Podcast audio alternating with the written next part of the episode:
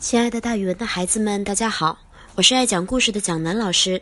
今天要给大家讲的成语故事叫做“邯郸学步”。邯郸呢是一个地方，学步就是学着走路。有什么人还需要去另外一个地方学走路呢？这个故事是这样的：相传在两千年前，燕国寿陵地方有一位少年，我们也不知道他姓啥叫啥，所以我们就先称他为寿陵少年好了。这位寿陵少年呢，是个挺帅挺帅的大帅哥。他呢不愁吃不愁穿，但是他有一个毛病，就是什么都是邻居家的好，隔壁家的好，别人家的好。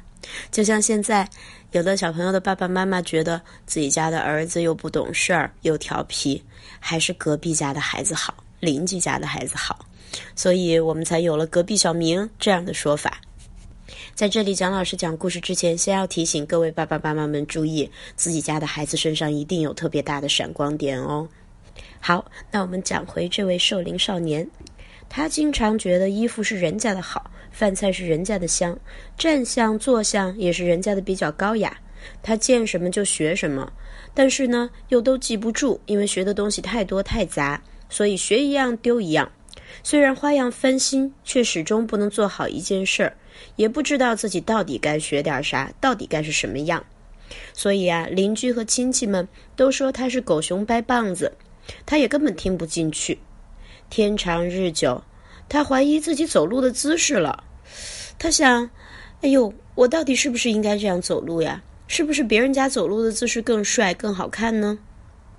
于是呀，这个少年魔怔了，他就特别特别想看看漂亮的走路姿势是什么样的，赶紧去学一学。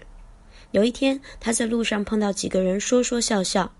有人说邯郸人走路的姿势特别美，他一听，哎呦喂，正好是我想要的，赶紧走上去想打听个明白。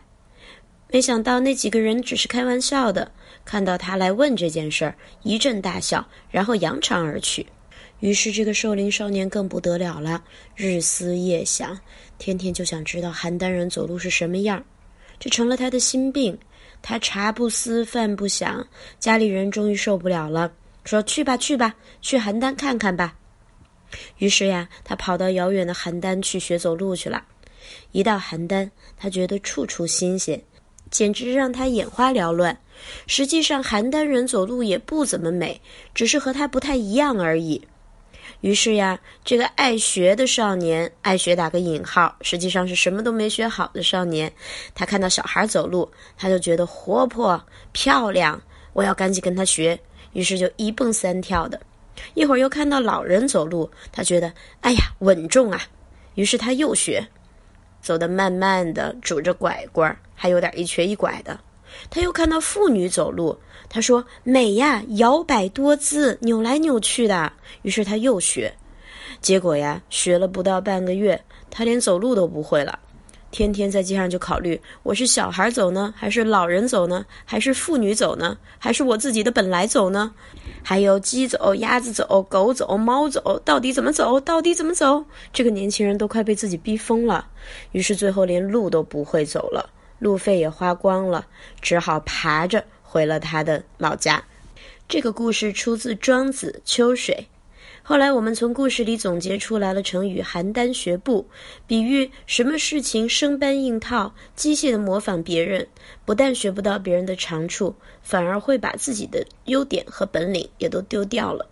老师给大家举一个例子吧，比如说要学习外国的先进经验，应该先考虑本国的特点，结合实际，不能邯郸学步、生搬硬套。好了，今天的成语故事就讲到这里，咱们明天见哦。